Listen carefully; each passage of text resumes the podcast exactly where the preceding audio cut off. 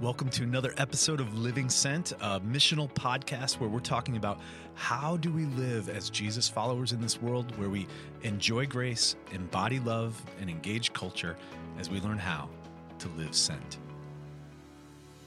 Today we're continuing our five-part series on what is essential DNA of an MC, the stuff if it's not there.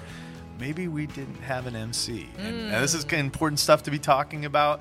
I think it's way too easy to assume we all get it. Mm-hmm. And there's something unifying when we start thinking about the main thing. So I'm glad to be recording this episode. We've got Yvonne back from a great trip. Yo. Glad you're here. Glad to be back. Missed you while you were gone. Yep. Now you're here to cause trouble. Yeah. Actually, the last thing I did before I left for the trip was record a podcast. Yeah, that's so. Right. Okay, this is the very first thing. Like I record got back a podcast, less than get on an airplane, 24 hours leave, yeah. Come back, get off an airplane, go right to a microphone. Yeah. Okay, perfect. Yeah. Seems but this time natural. I'll be way more loopy. Okay, we're counting on it. That makes it so much better. Yeah. And Jason, I'm Mike. How are you doing today? I will not be loopy at all. I'm going to be serious the whole time. I don't know if that's real. If there's a guy who makes jokes while he's preaching, I think it's you. I've never done that. I'm only serious all the time. Only serious all the time? Okay. We'll see how you hold up underneath that today. And Vicky's here in the room making it happen, recording, fixing things. She already had to fix something catastrophic that went wrong already. Mm-hmm. So it's like average, ordinary miracles to fix everything and keep it going. That's great. And today, Yvonne, what are we talking about today? Yeah. Well, as you introduced, we are talking about the five essential DNA of an MC. And last week, you guys talked about the Bible, why that's essential. Yep. And this week, we are talking about my personal kryptonite, learners talking. Oh. Okay, this is your personal kryptonite. It sure is. So as an MC leader, you're like, if there's one of these that I have a hard time with, it's this one. Mm-hmm. Okay, so maybe others are feeling the same thing then. Maybe. I don't know. I hope so. Okay, we'll find out. Yeah. Yeah. So what do we mean when we say learners are talking? Why is that one of these five essential things? Well, I think when referring to that, we're the expectation, or I'll say the hope, is that the people in our group, the not the leader necessarily, not the apprentice necessarily, but people are using their voices, which, you know, according to just education theory, when people are using their voices, it means they're processing something. They're thinking about it. And so in ideal sense, the more people are talking, the more you can assume that people are thinking about what it is they're learning and that they're wrestling with, or they agree with, or they don't agree with. I mean, you get to see, you actually get to see, well, hear actually, their brain processing while they're speaking. Yeah. Mm-hmm. Yep. Yeah, and I think that doesn't necessarily mean that everyone has to be talking equally. And I think some people, even myself, would at times push back on this idea of like, well, I'm a really internal processor, so why do I need to talk out loud? But to your point, Jason, and the educational theory, like it is scientific that you actually do get to process in a different way, in the same way that you would write something or speak something or whatever. So in MC, what we have offered to us is talking. That is like the main form of participation, talking and listening. Yeah. I love that you use, like, you're talking about actual educational framework, because I happen to live with a professional educator. Yes, you do. My wife is one of the many teachers at Resonate, and she is maybe the nerdiest of all the, like, she loves researching about how people learn. Like, if you have ever talked to Christy before, you know. She's enthralled with how people learn. Mm-hmm. And she teaches kindergarten. So can you imagine, she wants kindergartners to learn how to read. What if she never let them actually read themselves? She just only read to them. Then would they ever actually develop the skill of being able to read themselves? There's like something... Again, it's like going to a workout and you watch the personal trainer do the workout without lifting a single thing yourself or moving a muscle. Mm-hmm. You're not actually growing. Right. So an MC, we want the learners to be the ones that are doing the workout, which means they have to interact with these things and try and lift it and see how it fits and all that kind of stuff. Mm-hmm. Yeah. When we think about learners being the ones that are talking, what would happen in an MC where that wasn't taking place? People are not. What would it look like for an MC if learners aren't talking? Well, I'll tell you what happens in my MC. For example, we wanted someone in the room to confess and share how this goes wrong. Don't worry, I may have to share what happens in my MC as well, okay. So go ahead. Okay. Yeah, I mean, they get used to me being the person that has the answers. Mm. And I remember when this first came in as one of the essentials, and I would sweat it out and wait for... what felt like an unbearably long time, 5 seconds. For me. Eons, 5 seconds. And then the silence would just start crushing my soul, and I couldn't help but just talk, right? Yeah. But then as I was like trying to discipline myself to let that happen, I was like, I'm purposely giving you guys this space to talk. And someone actually spoke up and said, "Oh, we were just waiting for you to tell us." And I was like, oh, no. Oh my gosh. So they told you, you've already trained us to wait for you to give the answer. And it was like arrows to every pore in my body. Oh, no. Yeah. Okay. I'm 100% sure you're not alone. 100% sure you're not alone. So, yeah. What would you say? We have anything to add to that, Jason? Yeah. I mean, I'll just say it's easy to be in that spot as an MC leader because... Mm-hmm. I think there's something in us where we say, if there's silence, then nothing's happening at all. Right. And so, and some of us are better at awkward silences than others, and so I think we are fighting against that that belief. Yeah, which is crazy because I'm great with awkwardness, but I guess I'm not great with like the silent kind of awkwardness. Yeah. And when the MC is taking place, it's possible for us to think the goal is to have a comfortable time. Mm-hmm. And if that becomes our primary, I want everyone who came here to feel like it was great. Then it flowed well. Yeah. So then awkward pauses sort of feel like, oh, something must be unnatural or something must be relationally off. Or have you ever been a part of an MC where no one has anything to say, and it's like just like crickets, and it feels like, oh, something's really wrong. So we're like really afraid of that. Yeah. Right. We're afraid. But I think a part of that is it's actually a mission drift for our missional community groups, because the mission is not for them to feel relationally warm and fuzzy. Nope. The mission is for them to become disciples. And so it's not about relationship primarily. That's a tool to get to the primary thing. That's right. Which is growing as a follower of Jesus. So, and that's where the talking is the actual growing part for people. They're processing it. It's funny because I think this is so deeply ingrained in us that we would even use the word, like when something flows and it seems like there was great chemistry and the conversation just keeps going, we even use the prized word organic to describe organic that. Good. Organic is the highest possible praise. Yeah. Right. Nothing authentic, is higher. Organic. It just was great because there was nothing awkward. But it's like, actually, that's the most maybe inorganic. Yeah. What's been interesting, I've been really growing in this skill. It's a skill too. Mm-hmm. Being able to wait and let someone else talk is not just some people are good at it and others are bad at it. There's an actual, you can practice it, you can become better at it. And I've intentionally been trying to grow, and I've been realizing in conversations where I used to say, oh, I felt really good about the conversation. I think it was an awesome conversation. It was a conversation where I said a lot. And then I rank that as a good conversation. Yeah. And now I've been intentionally giving others more space, asking simple questions, letting them talk more. And I hear feedback from more people saying, that was a great conversation. They're saying it because they felt like they were engaged the whole time. Yeah. If I'm honest, I think when I talk too much, they're sort of bored. They're like, But when they're actually engaged in saying things and I'm just actively listening to them, they're like, this was such a helpful, amazing conversation. I'm like, all I did is ask you two questions. I literally didn't give them anything else other than that. But they felt that was so much more helpful. And I've been getting that kind of feedback from people more and more. So that's awesome. I think it's just a part of the way we are, but it doesn't feel that way when we're leading an MC. Right. So what is it that gets an MC leader, like what keeps us from leaving that space? What's happening for us as MC leaders and apprentices, growing in this skill?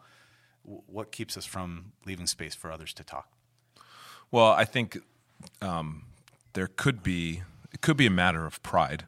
So okay. I want to hear my voice. I want to be the one who knows all the answers. That's a little too harsh.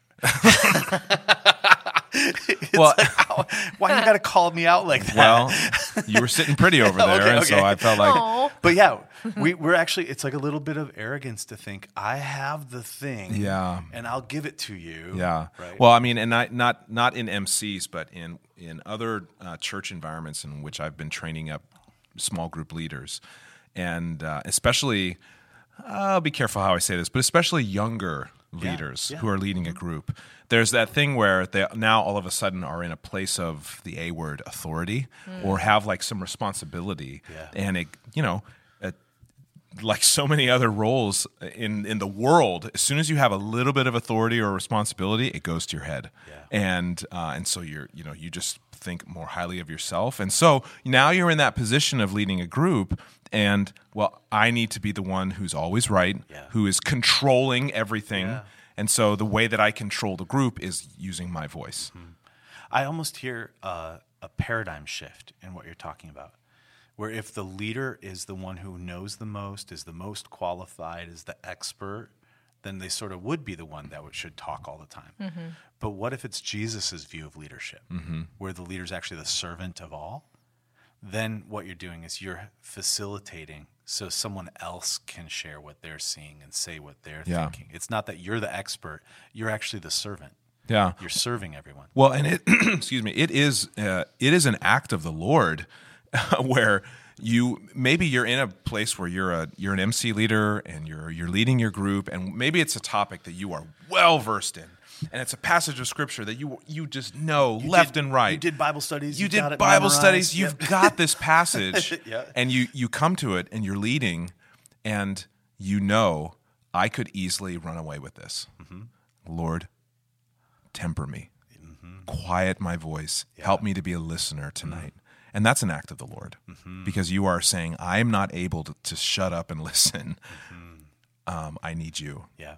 Yeah, and I think that there's this paradigm in the world that the person who's leading an organization, a group, it means that they take up the most space, that they have the largest presence. And I can't say that I don't believe that to a degree myself. Mm-hmm. But I think what's different about being a disciple is... because it's all about pointing, there actually is kind of a rightness to it, because if it's all about pointing to Jesus and his presence, that means I, as a follower of his, would not be trying to increase my presence. Mm-hmm. It would actually be to increase the presence of the Lord. And the only way that I could do that is really just to be quieter or to point to him, to proclaim him. Yeah. Yep. And I would want to hear other people to do the same, to like increase the Lord's presence in my own life, in other people's lives. Yeah, what you just talked about is a gift of humility that I wish I had more of. If I could give it to every MC leader and every apprentice, where we realize, if I listen to what God's doing amongst the group members in my group, I'm even going to be encouraged. Mm-hmm. Like I don't even know everything that God's doing here, and. I like, Jason, you're talking a little bit about sort of newer leaders, like who are more novice coming in, feel, I think, sometimes more pressure to have the answers and to be the fountain of wisdom. Sure. But I think the furthest, like the most mature leaders are the ones who find joy not when they give a good answer. They find joy when someone else has like processed something. They saw someone else have an aha in some way. They saw someone else said it, and they're like, "Oh, you're on the right track." Yeah. Like, do you guys see what so and so just said? That was beautiful. Like, that's amazing. Yeah. That's so true. And some of it, I think, another reason why leaders don't allow other people to talk, sometimes are for really well-intentioned reasons, too. Mm-hmm. For example, during the time when people are sharing their stories, the thing that I think about the most, because, people get really vulnerable and pour their hearts out. And I know for me, the worst thing that I feel when I share my story is if I get crickets afterward. Oh, yeah. Because then immediately all the insecurities, the second I'm done sharing my story, I'm like, oh my gosh, what did other people think? Like, I just shared that thing. And it's almost like I need to hear from someone, like, even the thank you for sharing or a question or a reaction, so that I just get some kind of feedback that what I shared was, like, okay, or, like, what do you guys think of me? And should my mind be dominated by that? No. But so for me now, me as a leader, when I hear someone else share their story, I don't want them to experience that. Yeah. And so I'm like, oh, okay, if no one responds, like, I need to step in right away to make sure that that person knows that that's being answered. But that's a different goal, even still. Right. I think I can share that in the beginning of, like, hey, and nudge people when they're done sharing, like, ask questions, this and that. But I think productive struggle needs to come to play to allow people to share. Yes. And my goal when I speak right away after someone shared their story is I want them to feel as comfortable as possible. Yeah.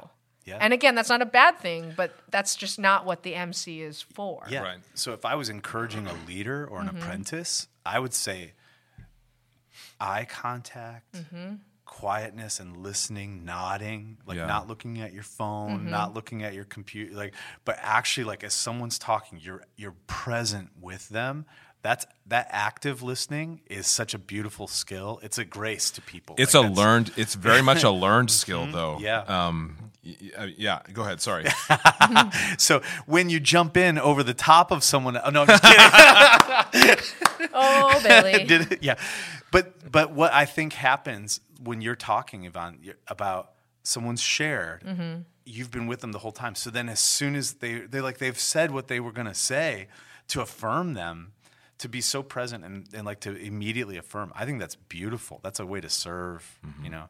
But it is different when they say something, like maybe they mention a verse and you're so excited about that verse, you're like, yes, yes, yes, and then you start talking for 5 minutes. Yeah. Then that you're like, oh, you're robbing them of the chance. Like if they had more to say, really like leaving that space is the best way for them to grow. Mm-hmm. You said the word productive struggle, too. Mm-hmm. How do you see learners talking and productive struggle? Sort of define productive struggle, and how does that fit here? Yeah, I think the first thing that immediately comes to mind is being able to walk someone through whether they have knowledge of Christ or not, kind of leading someone to Christ conversation. Mm-hmm. I think that most Christians in their minds know... like, okay, if they believe that Jesus is the Son of God, and et cetera, or maybe even John 3:16 comes to mind, something like that. But until you've actually walked someone through it, it's not so simple as you just chant John 3:16 at them, and then you know that they've affirmed that they're saved and that they believe in Jesus. You have to like fumble your way through that, and it's not smooth the first time, or the fifth time, or the ninth time, So the idea of productive struggle is it's not always smooth. It can be clunky, but you're actually trying. So engaging with the text and trying to explain it and understand it and wrestling through it, and it gives you that feedback because you remember, oh, wait. I think I might have missed that part. And again, we have the freedom. It's okay that we missed. Mm-hmm. But I think that when you're having that like live interaction with someone, there's almost that accountability to like naturally like remember and want to learn and do better next time. Mm-hmm. Yeah. Yeah. We talk about productive struggle a lot for the apprentice because the apprentice is like, I'm going to try to disciple this group, these group members, but I have no clue what I'm doing. I don't know how to do it. So it's fun that same idea of productive struggle is true for the apprentice learning to be a disciple maker, but then it just naturally is also very true for the member becoming a disciple, that they have to like pick these things up and try them themselves, and try to find the verse and explain the verse, and you know, or even to give like words of affirmation out loud. Yeah. Yeah. Oh, that's awesome. Mm-hmm. Yeah. Mm-hmm. Or share your story out loud. These are all like productive struggle things. Yeah. And each one, the learner's talking. Mm-hmm. the person sharing their story is the one that, that's actually growing the most. Yeah, the person talking is the one learning. They're the one growing. Yep, they're finding out that Jesus loves and accepts them even through all the hard parts of their story. Mm-hmm. And they believe that more when they say it out loud. That's right. So they're the one growing by doing that. Well, and then with that, with the productive struggle, whether it's the MC leader who's struggling productively through learning how to engage and encourage the members to be talking, or the members talking and speaking out loud their thought processes. An evidence, I wanted to point this out. An evidence that there's something special or something that you're going in the right direction is when people in the group, whether it's you or someone else, can offer a correction or a rebuke or point out an idol or say, hey, I think you're believing a lie, and that person receives it. Yeah. And that even after that person, because we've had a situation in our group where someone has poured out their heart, and with the expectation that we were all going to just be totally affirming in what they said.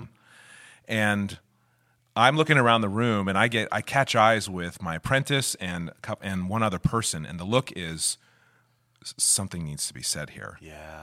But it was, wait, let the person finish. Yeah. And then, okay, and then as the person was speaking, I was just praying, okay, Holy Spirit, there needs to be a response, and it can't be, that's so awesome, thank you for sharing that. Mm-hmm. It actually needs to be something different. Mm-hmm.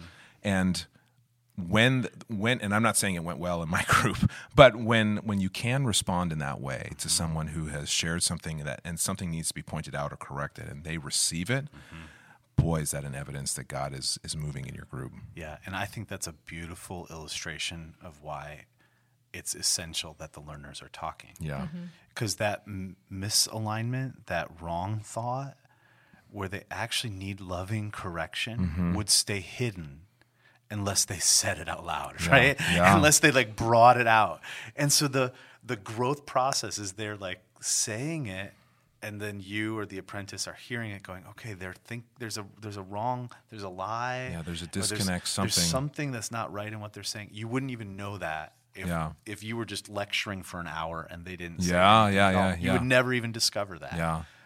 Yeah, and that kind of environment is so, it just doesn't exist in the world, because either people will just affirm, they're just yes men, yes women, they just affirm everything you do or say, or you just get blasted. Come on, you say something and you get completely blasted, and I think the gospel gives us another way. Yeah, absolutely, that's what we're doing. Yeah. That's what we're doing. I think too that learners talking really points to the design of the bride.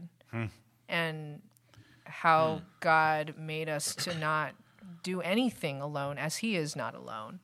And so the Holy Spirit is teaching and saying different things to each of us, different things at any given time, even about the same exact thing. And so if every person who has the Holy Spirit filling them doesn't share that thing, then everybody else misses out. Yeah. Yeah. Mm-hmm. That's awesome.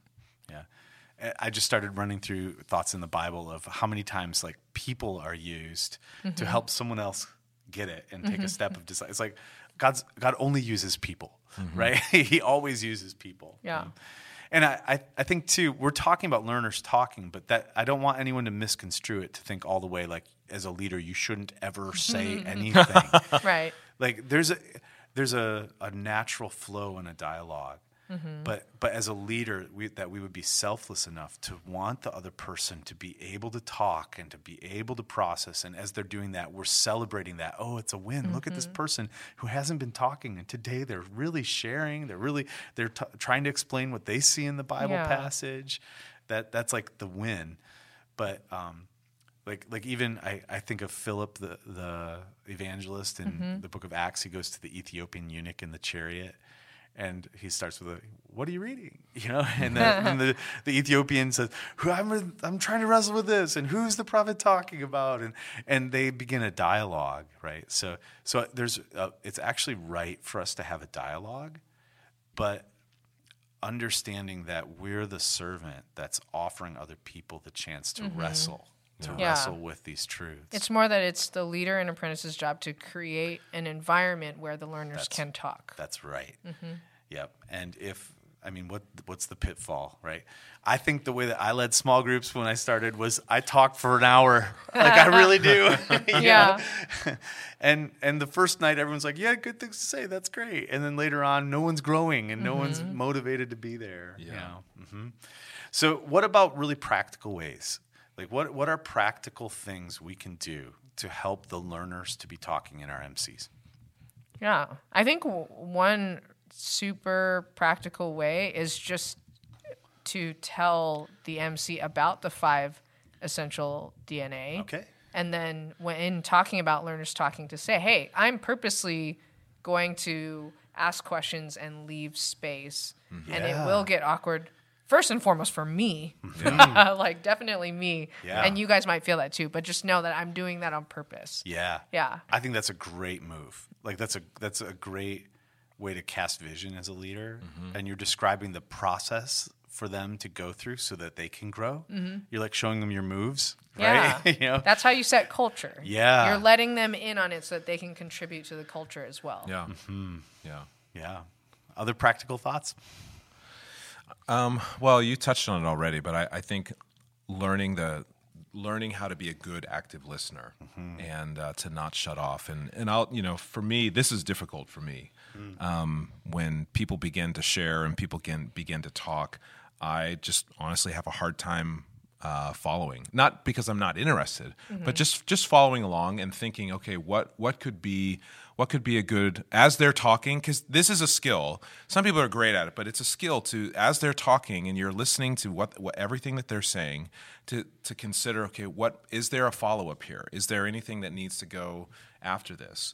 And then, but then even having the discernment to say, does anyone want to comment on what so-and-so has said, rather than just you, the leader, commenting on it? So I think, but that in that skill, that's a productive struggle, for the leader himself or herself, is learning how to be an active listener and to consider where are we going to go from this dialogue. Yeah, I had a coaching training that was talking about active listening, and they were describing like how to do it as a skill, and they gave it like a scale that I thought was really, really helpful. Yeah. Because they said like, if you are in a conversation with someone and you're not really listening, they like call that a 0. Like your active listening skill score is 0. I know that's sort of discouraging, but they're like, but if you're looking at your phone or your watch, that's actually a -1, right? Yeah. Right, and then they moved it up, and they're like the level, like to do better, up from a 0 to a 1 is like listening because you want to find out how you can fit in. So you're thinking like, oh, I can relate with that. And then you share a thought about how you fit into that. Oh, you were at swim team? I was on a swim team too. That's a level 1, which is better. But level 2 is really the objective. And it's listening so that you are understanding what they're saying. Listening so you can share back what they've said. Listening so that you can come around to what they're going through. And I'm like, oh, that actually was just really helpful. I'm like, okay. I want to be a level 2 listener, I guess. I love it. And I think another practical thing that I've tried to train apprentices to do this, and I shared this at an MC leader training. I was surprised how many people came up to me. They're like, you said a lot of things about the gospel, but the only thing that I really needed to hear was about the 15-second count. And I just encourage people, when you ask a question as an apprentice, ask the question, ask it once, and then don't talk while you count to 15 slowly in your head. And I love how practical that is. And until you do it, you don't know how hard it is, right? Everyone's like, oh, yeah, that should be easy. But no, I'm telling you. It's hard, man. It's so hard. It feels, waiting till 7 feels like an eternity, okay? Yes. Yes. So it's like, what do you think this passage means? And then you don't say anything else, and you start counting 1,000, 2,000, three, 1,000. We don't need to go the whole 15. Yeah. By 7, you're about to kill yourself. By 7, you're like pulling your hair out. Yeah. But if you really can count all the way to 15, you're going to find out, like my apprentice, when we talked about this and they put it into practice, the people who had not been saying anything for the previous weeks started talking. Mm-hmm. Yeah. And they had beautiful things to share. And I remember the look on my apprentice's face. He's like, it worked. It worked. Yeah. You know, just that space. Yeah. Mm-hmm. And I think I shared this on a previous episode before, but my apprentice actually shared with me that it takes, for someone who's an introvert, it takes the average introvert about 7 seconds before they'll even mm-hmm. say what's on their mind. Yeah. Yeah. Yep. Yeah. So you're serving them mm-hmm. by giving them space. And if you can just leave it, truly, truly hold to that 15 count, I think it would change the dynamic in our groups. Because mm-hmm. then the people that start to engage actually gain confidence mm-hmm. as they talk more. Yeah. It gives you chances to then affirm them.